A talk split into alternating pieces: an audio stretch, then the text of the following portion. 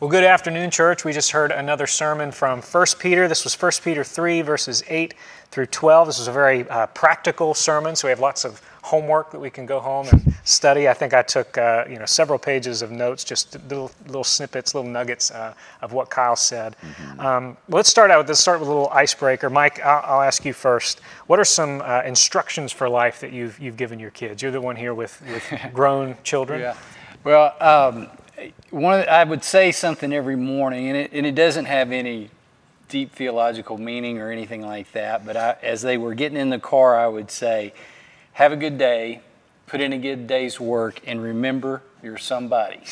And every day, and so even to this day, they can remember that. And it wasn't, real deep, anything like that, but that's what I said. Yeah, that's great. That's great. Daniel, what are some, some pieces of instruction for life that you remember your parents giving you? Yeah, so one of the things my dad really instilled in me, and it wasn't like I didn't have anything verbatim that I memorized that he gave, but it was just keep learning, because he would give examples of his work and just other people's work and just the observations he would make. And he wouldn't, he never came home and like spilled the beans and complained about people at all. That wasn't it, but he would just say, it's so important to not just get a job and then just that's it. Now I'm good. I've arrived. You've never arrived. Always continue learning. And so I see that in my own life of like, well, I do. I want to do that. I don't attribute that to any kind of natural thing within me. It was something my dad instilled me and into me, and by God's grace, I do. I try to learn. So I remember my dad had some little sayings or things that he would say often.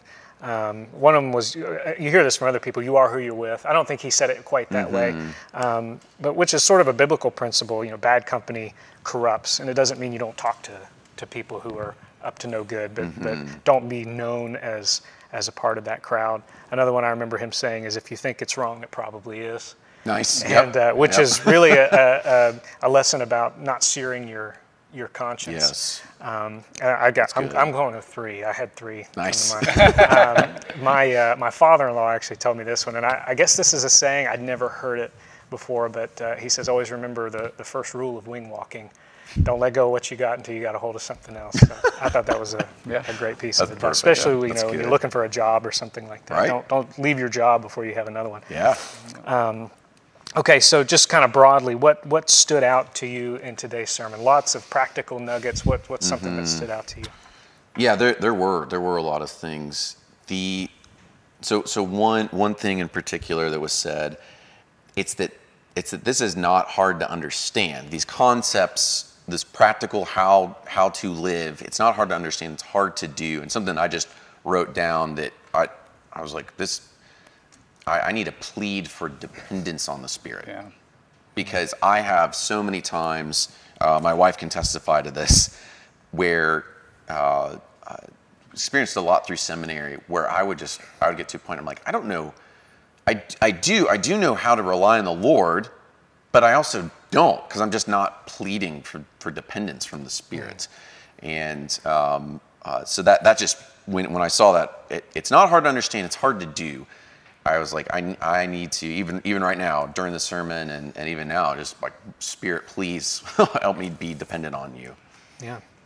And I wrote that down in big letters, that the Holy Spirit must enable me. Yes. To get this, because I will fail at this memory. I have. It's not that I will in the future tense, which I will, but I have in the past and I will now. But I think what really stood out to me, and you said it in the question itself, but did you hear he gave us practical examples all the way through the part on how to live among the redeemed? So there's no, he gave us practical, and I like, that's the blue collar in me, and I want to say, well, what do I do this? Now, what I found myself doing was I wrote, I need to live these. Then I realized, as Kyle goes through it, that it's, I'm not going to be able to. It's got to be the Holy Spirit that enables me. Yeah.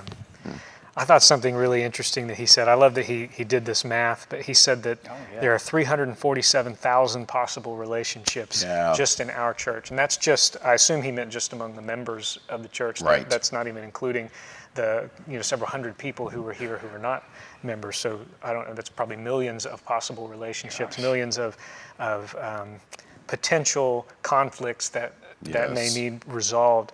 And I think it's a testament to how well this church is doing in that area. Now that doesn't happen passively. That's not something that just, we just happen to have a lot of unity in this church, but it's something that that the leadership certainly strives to make sure that it continues, that there's unity in the church. So I just think that's a great testament to this church and something that we need to continue focusing on. Yes. And just going by that, when he said that unity is built in the church, our responsibility is to maintain it. Yes. Mm-hmm. And, that was good.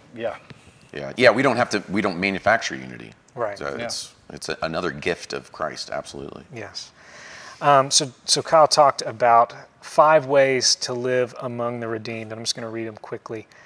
Maintain unity, express sympathy, show brotherly love, possess a tender heart, and demonstrate humility. So he tied that in with the gospel. So let's talk about that in light of the gospel. How is the gospel displayed in doing these things? Yes. I would say first and foremost, every single one of these is just, you can't escape the gospels themselves. So Jesus did these perfectly.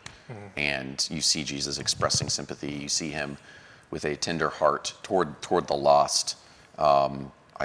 He demonstrated humility. Of all the people that doesn't need to demonstrate humility, he did it. Mm-hmm. And so we have that perfect example.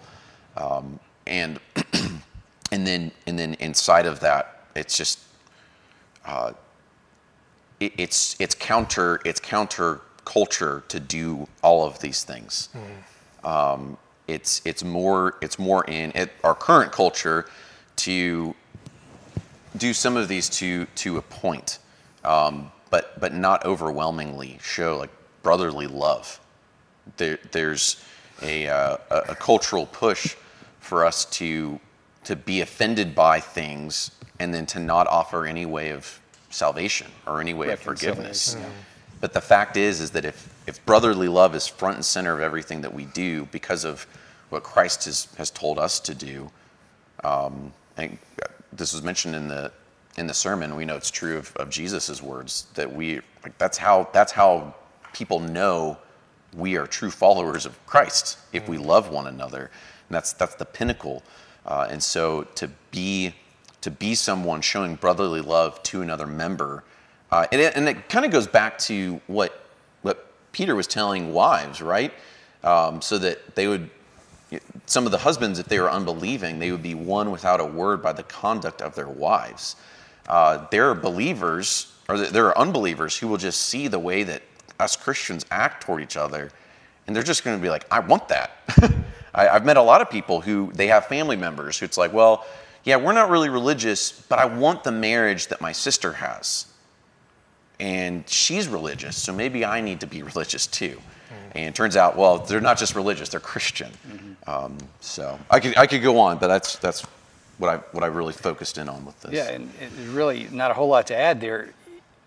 This is the gospel. This is what Jesus Christ lived out with the unity and the brotherly love and as we go through all that. Mm-hmm. So the privilege for me is to live out the gospel by doing these things. If I, like you said, we plead with the Holy Spirit, Lord, help me to maintain unity. Mm-hmm. Help me to show brotherly love.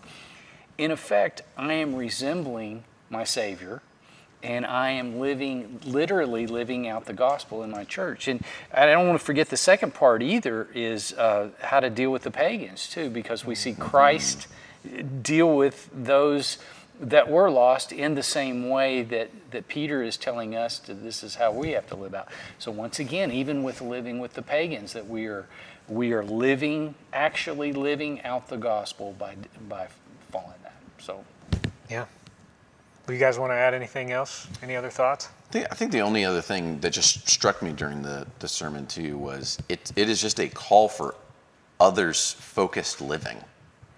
It's just very easy to get settled into just trying to take care of myself. Mm-hmm. But we are called to something so much greater than ourselves and our tiny lives. Yeah. And again, Jesus modeled this for us perfectly. He was centered on the Father's plan for him, and which implied and then made it clear like he was others focused, mm-hmm. constantly focusing on others. He was not concerned about somebody hurting him. He was concerned with rightly offending and rightly loving others. And that was just his constant. So I see that, like it's a wake up call to all of us to not live a self and an inwardly focused life, mm-hmm. but it's others focused. Yeah. Anything to add? That's good. All right. Well, church, we will be back next week, July 11th, with who's preaching next week? Dan Herbst. Dan Herbst. Yep. Dan Herbst will be back next week, and he will be preaching. We're going to, I don't know who's on the panel next week, but we will see you next week, Sunday afternoon. Thank you for listening to this resource of Faith Family Church. We gather on Sundays at 495 Hugh Hunter Road in Oak Grove, Kentucky, and are a short drive from Fort Campbell and Hopkinsville, Kentucky, as well as Clarksville, Tennessee. For more information, visit our website, myfaithfamilychurch.com.